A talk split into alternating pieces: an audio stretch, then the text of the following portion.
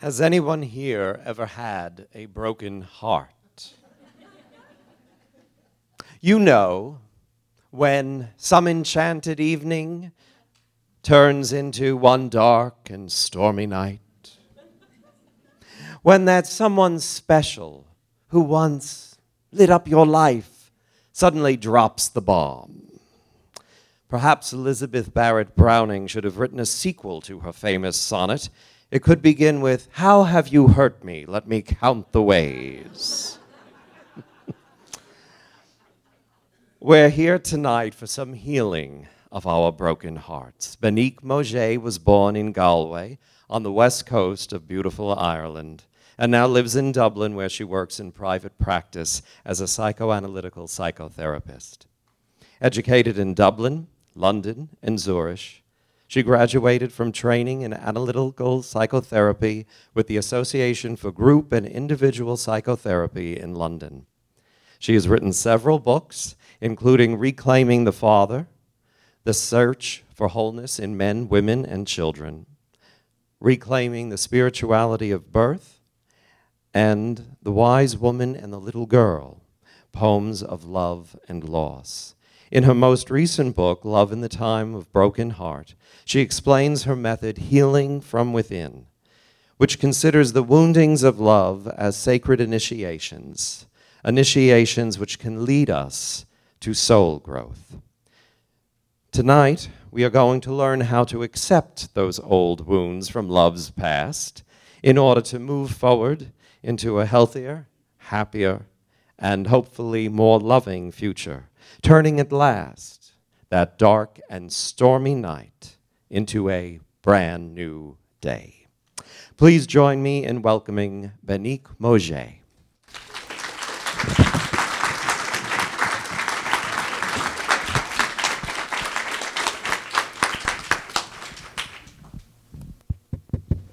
Hi, hello. Um, I'm so happy to be here, and thank you so much for the wonderful introduction and for the warm welcome, and for Young Atlanta for inviting me to speak.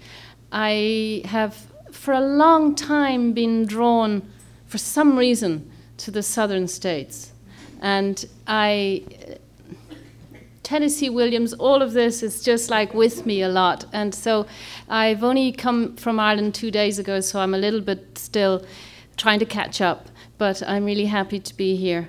Um, I think that what I really want to do before showing you some um, some slides that I have is just to really talk to you about how I came to to write the book and how I came to this work. I, I am a, a, therapist. I trained in London a long time ago. My initial um, if you like, my initial love was was I was very involved in childbirth and in, in healing mothers or helping mothers to heal from birthing experiences that were traumatic in some way, and uh, trying to highlight the formative impact of life in the womb. Um, in my training, uh, I was always drawn to the Jungian side of things because it seemed to me that Jung gives us a map, if you like, for growth, a map for transcendence, a map for moving forward. And that in some way, uh, if we don't have this, we can get lost and stuck in our wounds and, and not move on. Um, after I wrote the first book, my first book, Songs from the Womb, which is Reclaiming the Spirituality of Birth, published in America under that title, um, I wrote about the father because men were kind of left out of the picture. And it seemed also that for there to be a wholeness, the child, the, the, the, the mother and the child have, have always been highlighted quite rightly in a sense in terms of the formation of the child and the, the, uh, the impact of early life, but the father also being very important. And in a time when not so. I, in Ireland, we're catching up with America, but the statistics were up to 50% of children were born without the active presence of fathers. uh, that and with the advent of divorce, divorce has only been in Ireland about 15 years, which is kind of outdated for you to hear that. But you know, in our country, it's still um, a kind of new thing. So, uh, meaning that that fathers were often marginalized and children lost contact with them, etc. So, the book Reclaiming Father looks very much at the impact of father in early life and his importance primarily in helping the child make his way and separate out from mother. So that was my second book, and in a sense, it was sort of mother father, it was a sense of wholeness. And then it seemed to me, because in a way, how I work very much and I write very much from myself, from my own heart and from my own life and, and my practice, but also my own personal experience. And it seemed to me at some level also that we needed to look at how. Um, the inner marriage, at how how how we are in relation in relationships, how we function, what are the influences that make us who we are, and and how can we heal? How can we move forward and heal some of the things that in our life we we have found difficult? Um, also, it seemed to me that the, the New Age consciousness, which of course is no longer New Age, it's middle aged, I guess, but the, the, the, the, consciousness of, of healing our wounds, of, of moving forward, of uh, being able to acknowledge that we're hurt and that we need to move forward. Um, in some way, there was a narcissistic quality to it because it's tied to a, per, a sense of personal entitlement. I want this, I deserve this, rather than a sense of compassion, a sense of open heart, a sense of how can I love more? So, you know, most people in my office would talk about not being loved or being let down or how, why can't I find the right person? Uh, why do I always fall for the same man over and over, the same type of person that's just going to walk out, or whatever it is? Okay. So my challenge would be well, how much are you able to love? So when I was writing this book, basically the, the, the thing that threw me into this book was my, a personal experience of my own of total, utter heartbreak, where I just went off into the desert in Arizona which I love, and and immersed myself in the desert and in. I went to the Krishna, one of the Krishnamurti centers in um, Ojai in California, and I slowly started coming back to myself in the space on my own, and and I learned so much how. That's when I learned that heartbreak can throw us into this place of inner wholeness that before we were projecting out there, if you love me, then I'm whole. If I can find somebody to give me love, then I'm whole. But actually, love is inside us, but we forget that, you see. We put it out there always. If I get this, I'll be happy. If I get that, I'll be happy. But it's actually inside. And sometimes the experience of heartbreak is what can actually throw us into this inner journey where we can find that. And so I took myself off with the idea of writing this book for a month, for six weeks, to the highest peak of the Sierra Nevadas in Spain, and uh, to a kind of very peaceful and quiet place. And I brought with me some books, and but it wasn't psychology that that informed me. It wasn't all the books on relationships, on psychology, on healing. It was actually poetry, the sacred poetry of the mystics, particularly Rumi uh, John of the Cross, uh, Teresa of Avila. And there, there's such a beautiful map of the inner marriage about healing, about union, union within, union with God, in this case, uh, Teresa. Teresa was not, as you know, I'm sure those of you who are familiar with her work, she was not a stuffy old nun. She was a beautiful Spanish girl whose father packed her off to the convent because he was afraid she'd get pregnant. So there is huge passion in her writing. John of the Cross, also a young man, huge passion in his writing. And we can see the, the, the, um, the path to inner wholeness there. How we have to work through, we have to work through um, the unconscious, if you want to use psychological language. We have to work through the darker side. We have to work through our wounds. We have to work through all our demons in order to come to some place of union within. And we meet the inner lover. That's what we meet. So that was a long roundabout way of sort of giving you an introduction as to how I came to, to writing this book. Um, and then it seemed to me that the next step from here is healing. How do we go about healing? Because in a way, there's another inner ma- there's another marriage that has to happen, and that's the marriage between psychology and spirituality. Because my own work is very informed, not just by Jung, obviously by Jungian psychology, but also by spiritual truths, by increasingly working uh, on, a, on a spiritual level, working with energies, all of this. Um, and but there there is uh, a tendency, or there can be a tendency also in that whole area to have a split.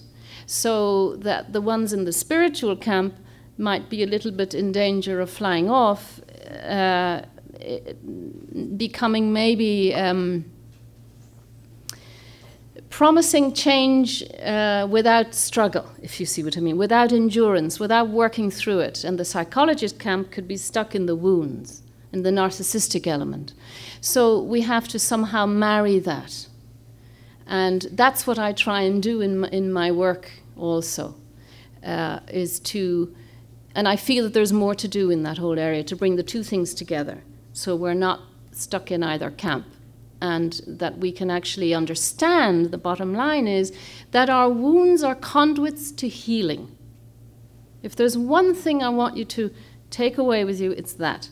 Our wounds are conduits to healing. And of course, those of us who are familiar with the, the myth of the, um, the wounded healer and Chiron will, will, will be familiar with that because it is the only way. It's not by escaping the wounds, it's actually by learning, going inside and learning what, what the healing power is in there.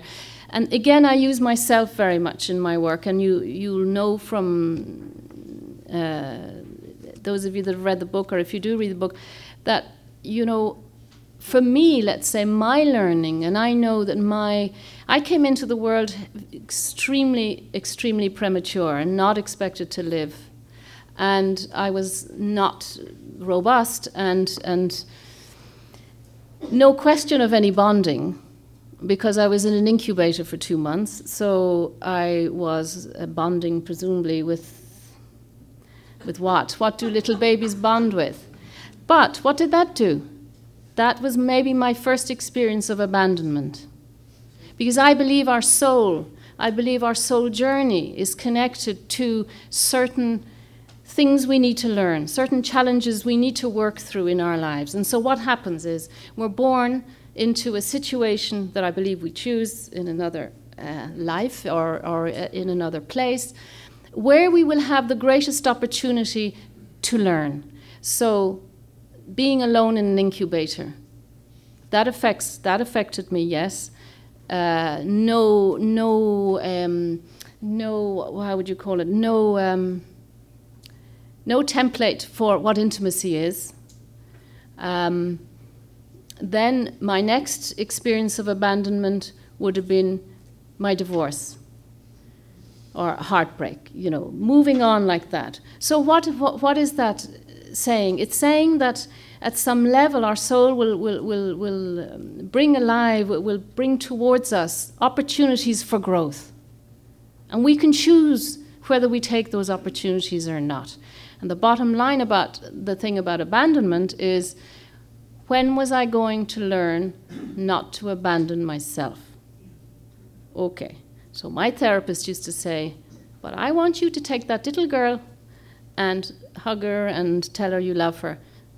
You don't want to hear that. You want your therapist to do that for you, and you want other people to do that for you. So, but that is the bottom line.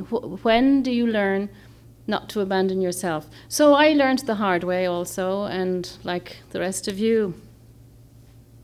I, but I've learned, if you like, to really nurture myself and to love who I am for who I am with my flaws. But that is also a hard thing. Um, going back to love, uh, when I was writing this book too, and it became clear to me with my work also, and in my life, and in my friends, and everybody I could see, that deep down there is an awful lot of our problem seems to be that we find it hard to accept love. Is it at bottom that we feel unworthy? What is it? Is it to do with the separation from the divine? That at some level we're not connected with our div- divine natures? I think so. Because that's one of the things that we find in heartbreak. When we can connect with that part of us that helps us to heal, because it's all inside us but we lose it. We lose it. I mean, I went to a very Catholic school, and when I'm talking about the divine and, and, and the spiritual, I'm not talking about religious, because religious is dogmatized spirituality, as I see it. It is not uh, spirituality the way I talk about it. But I, I grew up, I was sent to a convent school in Ireland, like most people, but that wasn't where I learned about my own inner beauty. No, you were taught how shameful you are generally, or, you know, how you have to you're not taught about your own beauty. You're, you're, you're, you're basically taught more uh, to be ashamed. So, and how hard you have to work to, to be worthy. So, anyway, um, okay. So, shall I show? Would you like to see the, the presentation now? And we'll go through it. And and and um, sorry, I'm going to have to use my glasses because I can't quite see. The pitfalls of reaching a certain age. Okay, so now, so okay.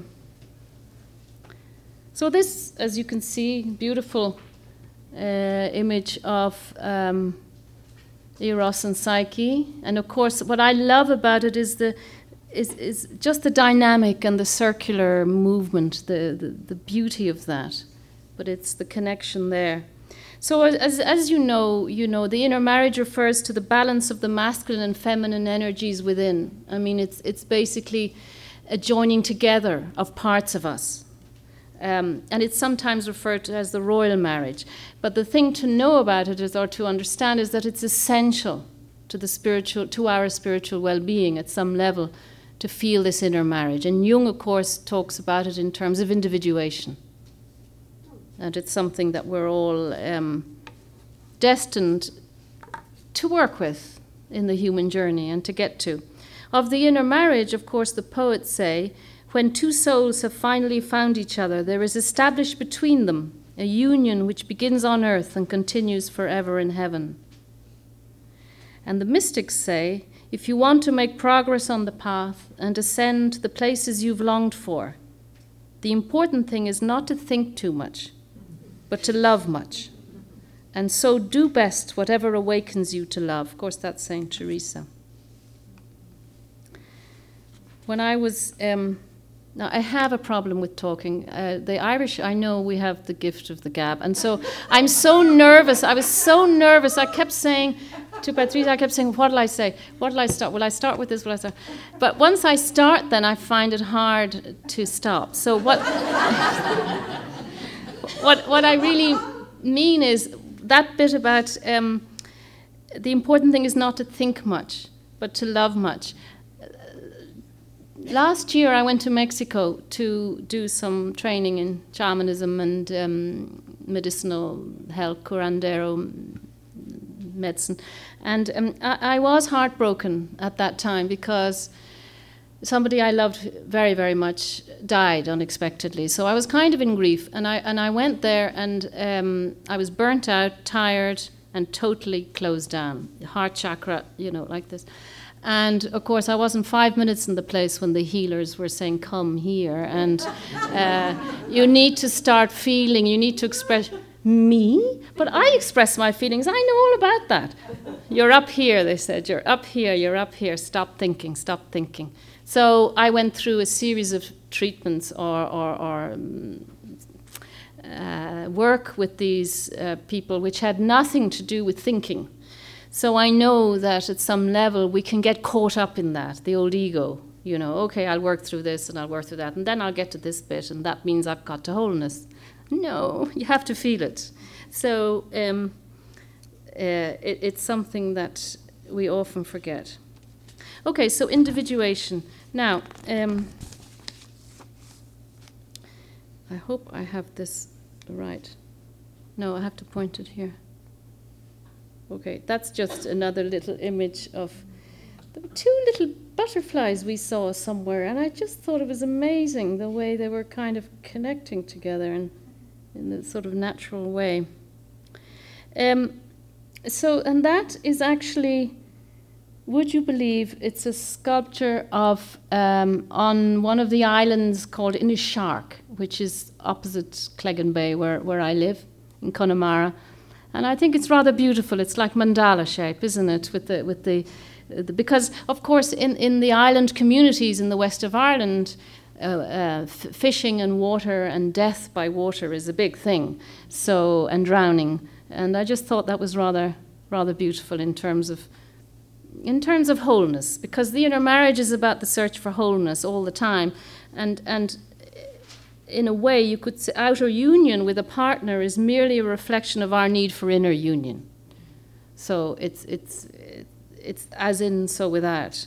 And the drive to relate in love is the outer manifestation of that. So, um, okay, so first principles, if you like, just wrote those down. Um, I believe that our impulse to love another soul is part of our spiritual journey and our inner search for wholeness. When I was in my first analysis way back, I'm not going to tell you how long, but a long time ago, um, my analyst used to say, You do your best work in relationship, outer relationship, because I kept talking about my relationship. Some people do and some people don't, but if you've got the sun in the seventh, as I do, um, then you, you, you, you tend to focus on the other. But um, and then the other first principle is that our adult relationships bear the mark of our first relationship with our parents. Certainly, the birthing experience, and that's an area I've worked a lot with life in the womb, birthing experience, first attachment patterns. These are the templates. Now, that doesn't mean that if we've had um, a very difficult experience as I did and didn't have any bonding, that we should just throw ourselves in the dustbin. No, it means that we have a gift somewhere in that wound that we need to learn about so that we can somehow overcome that. I mean, some of the greatest healers and the greatest um, humanitarian people are people who've suffered tremendously, but it's the suffering, in a sense, that brings you to that place. And thirdly, a broken heart is a sacred initiation with opportunities for spiritual growth. The heartbreak itself brings you to the wholeness of your heart. I went to Jerusalem. Again, I write about that in the book. Um, but, well, I was the, the book was gestating in me, but it wasn't written or anything at that point. Um, and I remember going. I don't know if anybody's ever been to Jerusalem, but I went to the uh, Garden of Gethsemane and the Mount of Olives, where Jesus is said, I'm a Christian, where Jesus is said to have had his agony in the garden. It is the most beautiful, tiny little space on the Mount of Olives with these old, old olive trees. And there's a little church built on the spot where Jesus spent his night, if you like. And uh, inside there's an altar in the shape of a tear because, of course, he cried bitterly. And I went in there, I was alone, and suddenly a big gang of tourists came and da da da, talk, talk, camera, camera. And then I waited till they were all gone and sat down on my own inside there. And I cried. My heart just broke. I just somehow was a was there was some opening in me, something I could connect with there.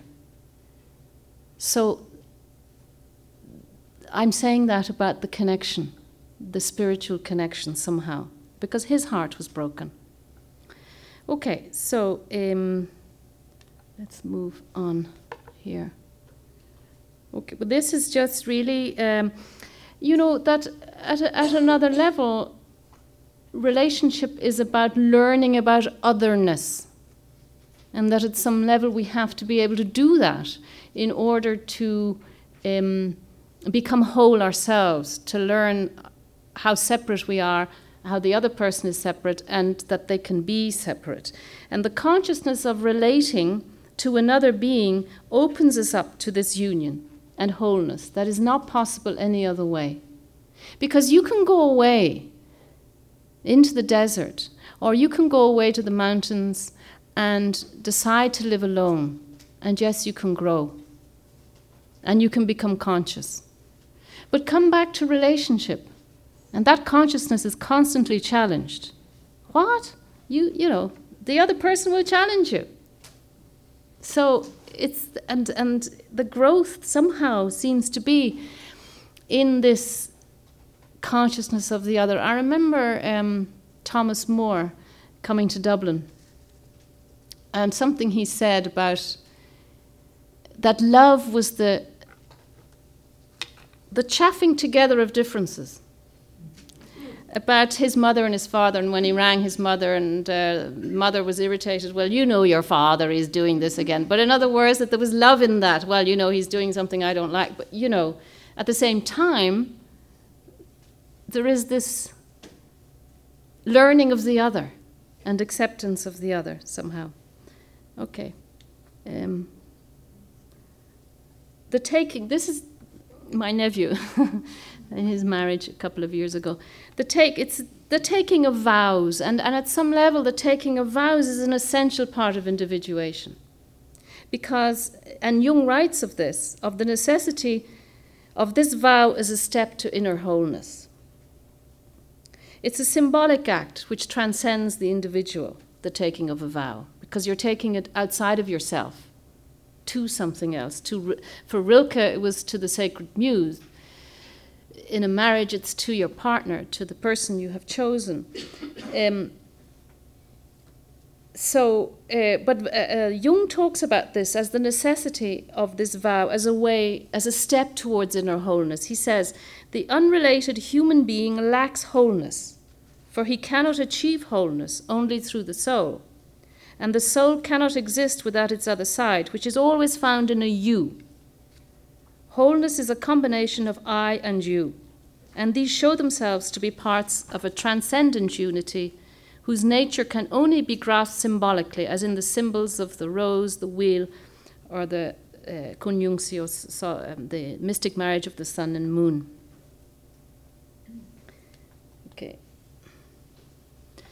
So, to just carry on about the vow, really, it's essentially uh, essential to the sense of wholeness. And uh, you see, again, you know, with the writings of the mystics, you see, I mean, the, this the, this drive to, for love and for wholeness was con- connecting with God, with the divine, um, with with a sense of transcendence. So, love, I really discovered this so much writing the book and in that experience myself. It's a human and divine passion, it, it transcends the individual. And, you know, in a time when we're really living in a fragmented age, love mends the separated heart of man, the separated part of us. It mends it somehow. It brings things to wholeness. Because you feel different, don't you? When you really love. You feel different. Somehow everything is in good shape and the world, eh, optimism and whatever. But we live in this, you know, like fragmented world where um, everything is in parts. It's hard to get a sense of wholeness. There's, a, you know, in Ireland we're, we, we've adopted some of the American consumer quick fix thing where, you know, grab and go and all this business. There's a funny story about, forgive me, about an American uh, tourist who was in the south of Ireland um, in, in County Kerry. And he went into a bar somewhere in one of the little towns and said, Could he have a coffee to go? she just looked at him and said, Excuse me, where are you going? he said, would you, she said, she said, would you sit down and have your coffee? So, you know, it's all, I've got to go here, I've got to go. And we forget. Okay, just more really on the whole um, divine aspect of love. Um, and we, we have tended to think of it as being uh, uh, separated somehow, but we need to remember this because at all times, you know, in my own practice, I know that so often you're working with someone and they're in the worst relationship they could ever be in, and you're wishing they could just get rid of this person and, and grow up and whatever. But at the same time, at the same time, you know also that you need to find out their the, the soul connection that they have the soul so uh, i remember i had this particular beautiful girl and uh, anyway she had this sort of situation happening where he obviously was so bad for her so I, I said to her you know tell me what you love about him because then you find out what's there in her, what it is that she's projected onto him. He was an exotic kind of, the exotic bird part of her. He was a foreign Caribbean man, and she was an Irish woman, a rugby player who only came to the country every now and again. But, um, but what I'm saying is, if you dismiss that, you, you're losing the soul aspect. You're losing her projection, where her soul wants to go, and her sense of wholeness. She needed to connect with that part of herself. Some bad person has left.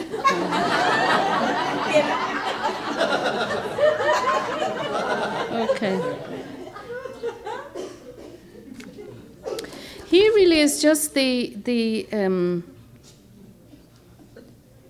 the serious side of it, you know, that I've spoken about. In a time of increasing emotional isolation, the search for wholeness is even more urgent. I mean, we go to lectures, we go on workshops, we buy books on relationships, on how to keep them, how to stay in them, how to break up from them, how, you know, we do this, and yet at some level, we live in a time, no, but seriously, we live in a time where we can have practically anything we want when we want it, except the one thing money can't buy, which is happiness. And mental illness or psychological pain has never been higher in a world when we have everything. So we have done some, there's something where we're not getting that we need to connect with again. Now, the projection of love out there is what makes us unhappy at some level because we think it's somewhere else. And that's what the experience of heartbreak can do is it can bring you back to yourself if you go from one relationship into the next, you're never going to find that because you haven't gone into your own soul. So the time alone is so important. Time on your own, time connecting with the inner, your inner soul. Love and healing. Well, of course, and it's part of the title of, of, of my lecture, but healing, you see, love offers us the opportunity for healing. And relationship, particularly intimate relationship, offers us a huge opportunity for growth.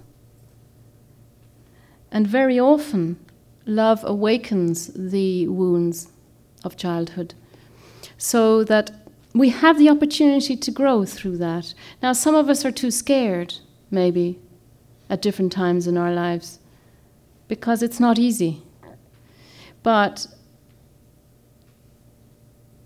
at some level, it is one of the most powerful ways of healing.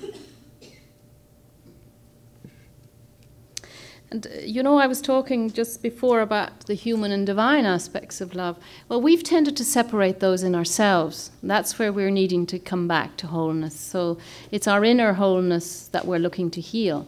But of course, generally in relationship, it's projected into the person that we love. And of course, the more we see that love is are we projected into the person out there, we know we're projecting all the qualities of our, our soul that our soul wants and needs. And that person leaves us, or they die, or something happens. And then we're left empty and alone. So we need to learn to connect with what's inside. Because one thing I learned from that experience I had was that I learned how huge my heart is and how much I have a capacity to love and how I really learned about unconditional love and it took me it took me straight to to connect with my spiritual nature much more than anything else could ever have. So um, the healing aspect of love also is that it mends as i said the separated part of man how do we achieve wholeness? Well, we achieve it through integrating opposites. And again, when I was writing the book, uh, you know, the idea of a lost wholeness, every soul knows about some, we all have some sense of wholeness and of having lost it. And in, at certain times, and, and certain psychology, psychologists would still believe and have it that we um, what we are looking for is the lost wholeness of our prenatal life. But we know now from all the studies and the work that I've been doing and, and many, many other people that many of us suffer a lot in the womb. It's not the nirvana that we thought. So, yes, I think it is our first experience of physical separation, birth. But I think it tears away at an earlier separation, maybe the separation from the divine at some level. It takes us into another place. So, so longing, the longing for a soulmate. How many of us have said, "Oh, if only I could meet the right one"? there is one out there. Actually, there are quite a few. I think there are. I think we are in soul groups, and that usually there are quite a few soulmates out there. So there isn't just one. However, um, this by Rumi, I think, is very beautiful. His words. The minute I heard my first love story, I started looking for you, not knowing how blind that was. Lovers don't finally meet somewhere, they're in each other all along. And of course, that is uh, Rilke. So, the inner marriage.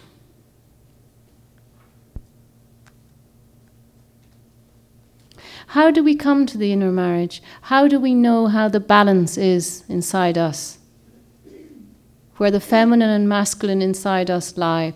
I remember going to um, an astrologer a long time ago. I'm quite into astrology and all this other, I think that they all combine together somehow. And she said to me, she said, You have, for a woman who uh, has been twice divorced, I know that's nothing in America, but in Ireland it is. uh, she said, You have within your chart a perfect inner marriage, inner union. Your mother and father were perfectly united at your conception. Now, that doesn't always happen. Um, but that's what she said in me. So you, it's almost as though your quest is to find that in your life. I thought that was really interesting because, I mean, she showed me where the planets were and the Mars and Venus and and all of this. So, um, so how? So we come to the inner marriage. We come to the, the, we come into life already with. You see, it used to be thought that life in the womb was, uh, that the baby was born a blank slate, and life in the womb was just like wonderful. Now we know that, and Jung said this: man brings with him at birth the ground plan of his nature, the archetypal heritage. The history of our family is there. The history of our mothers, our fathers, our, our ancestors. The mythic history, the cultural history. It's not that we uh, are going to, our life is mapped out for us. It's more that we're predisposed, as Jung explains it well, to experience life in a particular way. The archetypes will come through in a particular way. They'll be humanized for us by our parents. The growing child already has a budding plan. Yes, he does. I mean, I've had three babies, and they're all different. And we all know, those of us that have children and grown babies, that um, they all have their own personalities, their own traits. Um, families have histories and families have stories, and each child plays a particular role in the story of the family. One of the things that I um, really learned when I was writing the book as well, and the last part of the book speaks about this, is that we all live out of stories. And uh, tomorrow we might, if we have time, uh, find some connection with. I don't know how that happened. Did I press something? Yes. Yeah. Okay.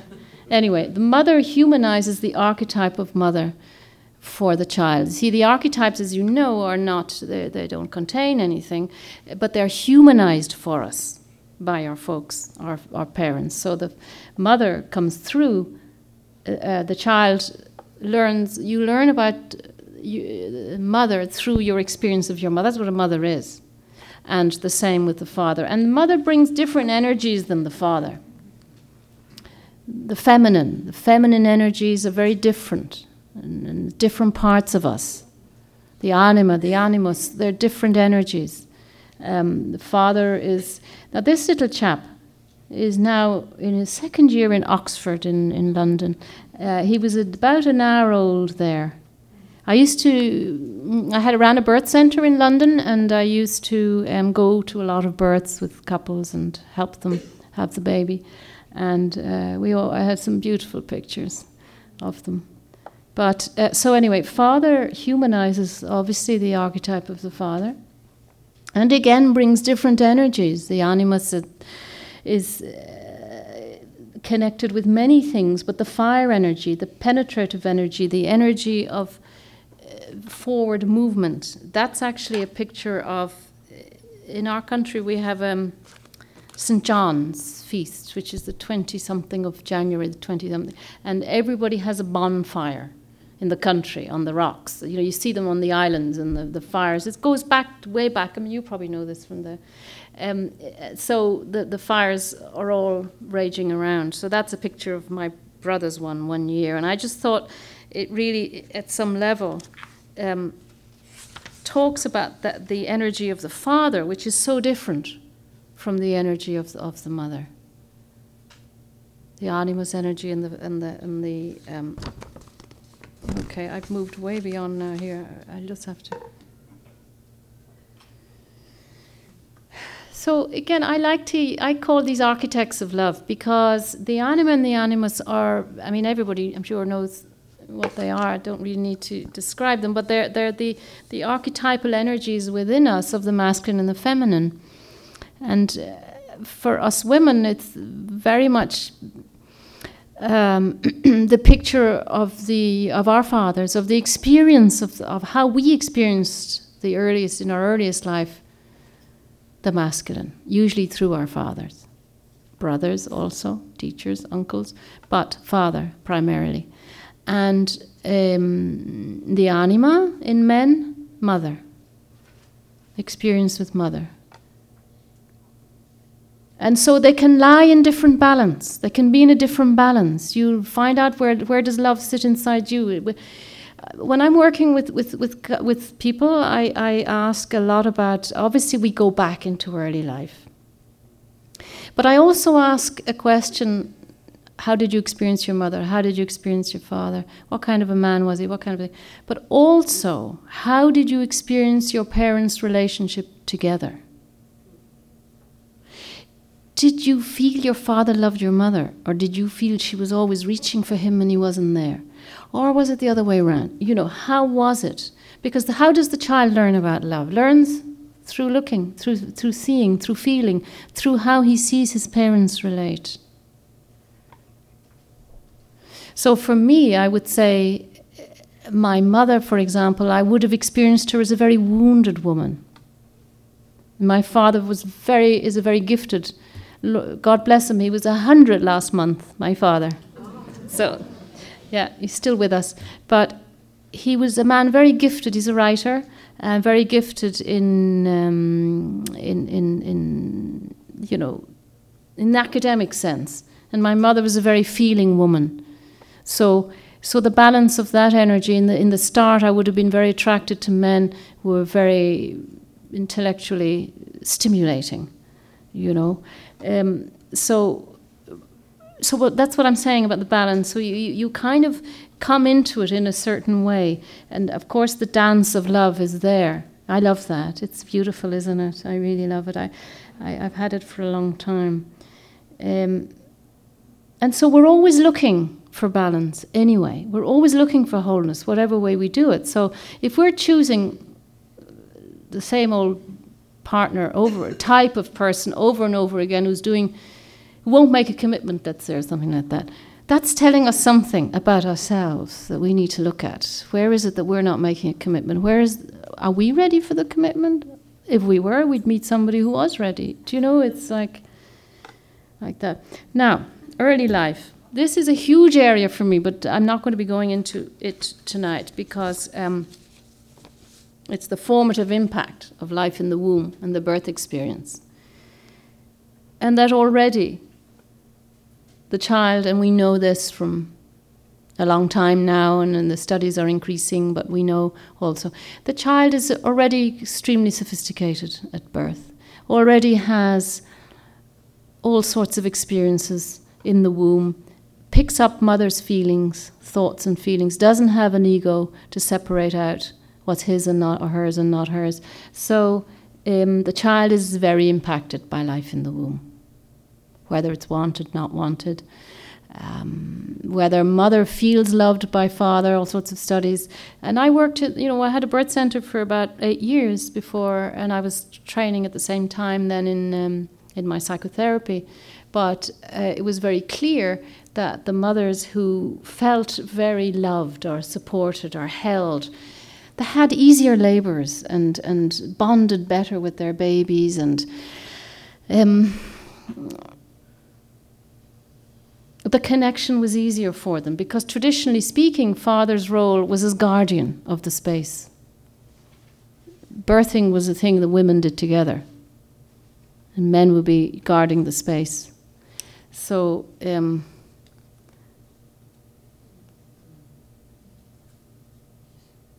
So the very first experiences are so formative, are so important. If you if you are if you come into the world and you're drugged, because if you if your mother is drugged, the drug will go through you. Um, or you're pulled out by forceps, or you, whatever the experience is, you're learning something. You're learning about the first initiation into life. I was born by cesarean, which is kind of too common nowadays. And sometimes it's necessary. It was necessary in my case. And you have to be able to marry the benefits of technology, which are undoubted, with care for the sanctity of the soul, for the soul, and for uh, the, the, the mother and, and the child. Um, if you're born by cesarean and your mother hasn't gone into had normal labor, just you're in and then you you're in and then you're out. Okay, so what does that teach you? It teaches you some something. Somehow you don't have the same sense of a successful initiation as some baby who works his way out. Because look at nature. Nature is designed to force its way up, to grow. So therefore, and that's not saying that you know if you're born by cesarean again that you're an awful, you know that you might as well give up. No, it means what it does. It means that it's to have an awareness of where that energy might lie in you, that you haven't been birthed in the same way in my training, uh, you know, I've been training. Uh, my training was quite a long time ago, but uh, you know, you go through different trainings as, along the way. I would have done not the rebirthing that uh, is commonly known as rebirthing, but regression therapy and all of this, and I would have had to re-experience that uh, proper birth because I got so severely claustrophobic during the um, regression training that I, I couldn't I couldn't fly in a plane. I remember ringing Roger Woolger over in um, in in New York, and he was saying, "Get the group together, get the group together," and they, you can just you know do it, do the re- do do the birthing, and that's what actually happened because I couldn't get into a plane, I couldn't get into an elevator, I couldn't do anything because my birth trauma, if you like, had been triggered. So the group we got together, and basically I still remember it very well. Um, there were about we were all in training together. We were all therapists, and uh, they got into a sort of a. I knew. You see, if you work with the body, if you work therapeutically, you'll kind of have a sense of this. But I knew organically what I needed. So they got into a space squashing me, if you like, where I needed, I could feel my body, I needed. So I pushed and pushed and pushed. And, uh, whatever the process was, I believe it went on for a long time, I don't remember, because I was in it. And I just know that I felt totally different when it was over. And I, I had worked through something. So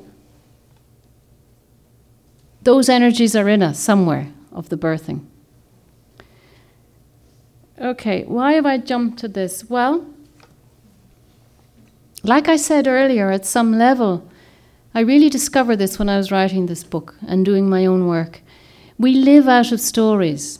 So if the, sto- if the family story is about wounded women and absent fathers, or um, what else could it be? Or somehow, um, give me one. I don't know. I can't think. But you know what I mean. There is a kind of a history that, that, that can be organic and that can carry on in your life.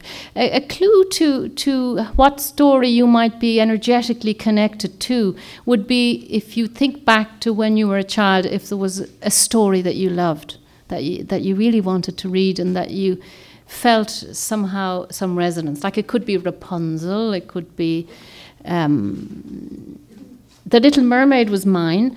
Um, I mean, there's lots of them. But that will give you a clue somehow as to where that resonance is in with you. Of course, you know the story of the Little Mermaid, don't you? It's very sad, really. You know the story of the Little Mermaid?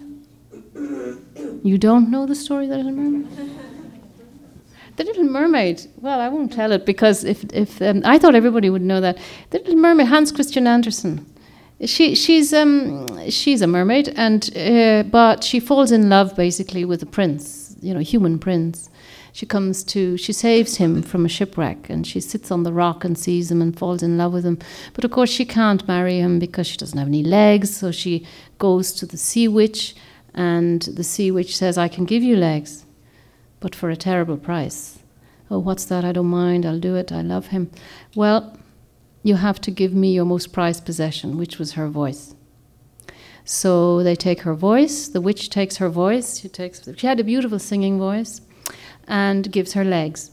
And so then she's a woman, and she can connect with the prince and fall in love with him but it doesn't happen in the end. Well, there are different versions of the story, and uh, so and she ends up um, not turning into foam, and you know they. It's quite complicated, but the, but the moral of the story is it's about the impossibility of that inner union somehow.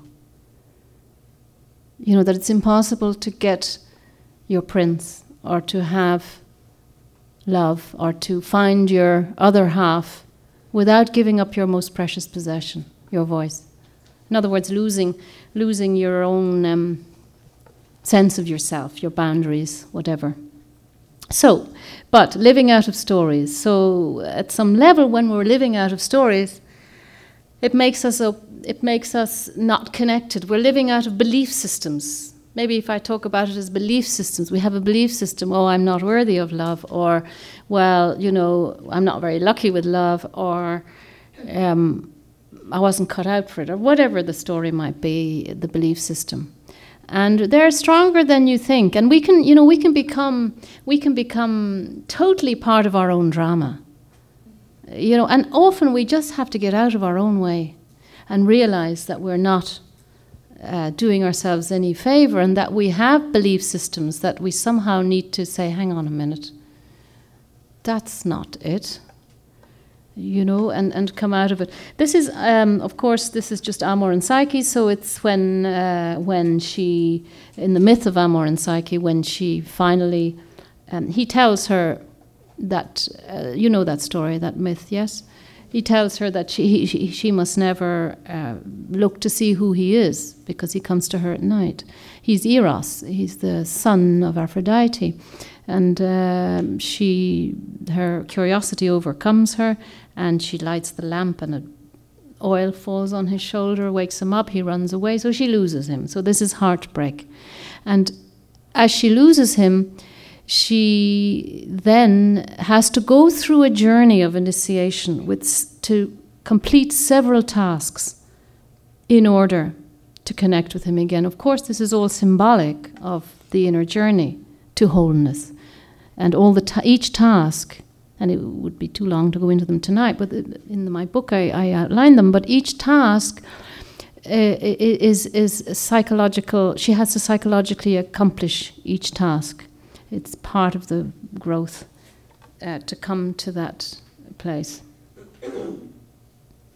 Now, so heartbreak, yes. Uh, I talked about this a little earlier about the sense of having to go into the desert, our own inner desert. When I was in Arizona, I mean, I just I just love the desert somehow. I don't know what it is about it, but maybe it's because Ireland doesn't have deserts and it's very green and wet, but there's something magical about it. There, the sense of essence. There's nothing there, and just beautiful, and yet there's everything there: plants, birds.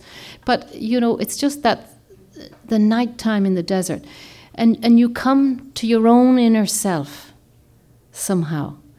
And so something was happening to me in the desert. I realized I was healing slowly. Um, but I talk about it in the book in, in, in the sense of that it's somehow it, it's often part of our journey to wholeness is to have a desert experience because in the desert experience we, we, we uh, are then without the person on which we have projected everything and we have to come back to ourselves because that's all there is but if, if we were still if we didn't go to the desert and went straight into another situation we wouldn't have had that experience. So the desert is, is one of the experiences. And the exile, well, a beautiful, I think a beautiful story is that of the ugly duckling, the fairy story of the ugly duckling also, because that is about the search for belonging. And tomorrow go- I'm going to talk a bit about the orphan, you know, the inner archetypes that are at work within us. Well, the inner child, we are all familiar with. But there are different faces to the inner child. The inner child can be an, the orphan child, can be the divine child, can be the magical child, the wounded child. We're very familiar with the wounded child because generally that's what we come through, we come out with. But I mean, the orphan child, many of us don't feel part of our birth family. I mean, we're part of them, but spiritually we don't feel connected. So the search for belonging and of course, the ugly duckling is about that it's persistence.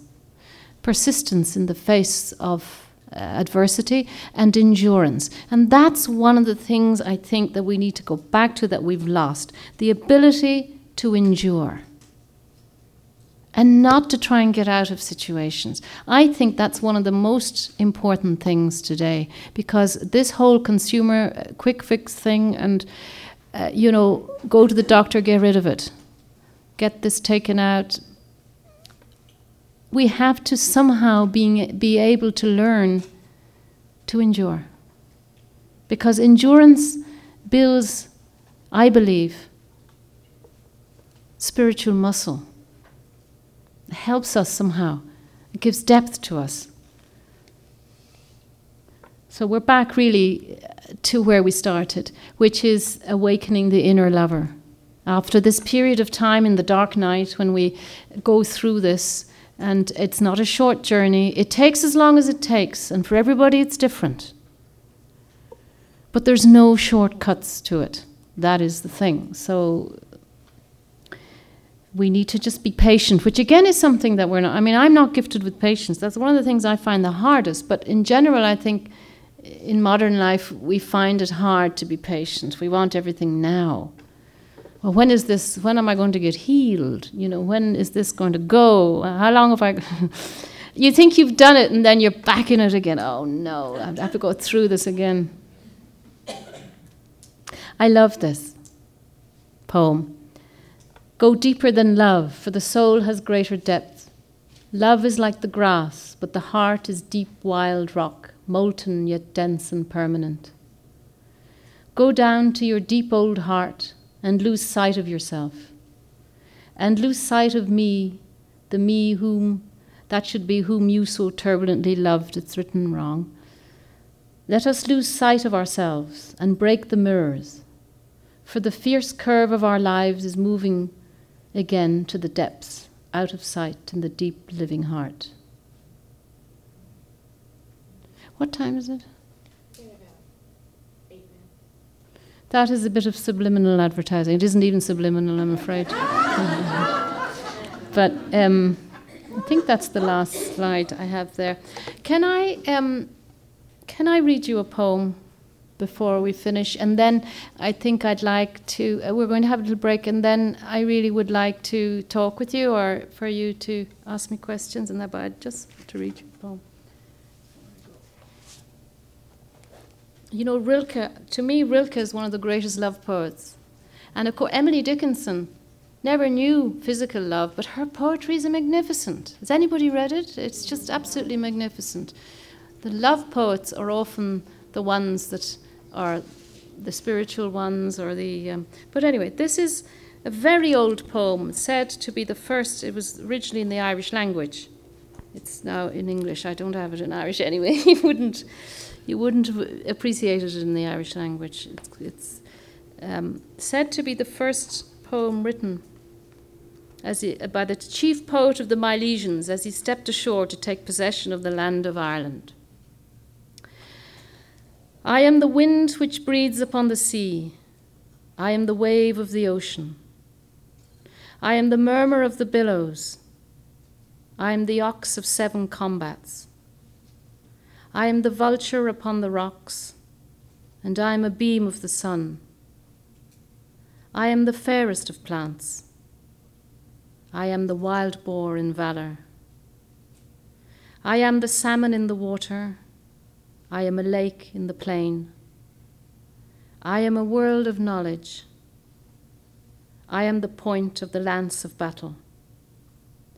I am the God that created the fire in the head. Thank you.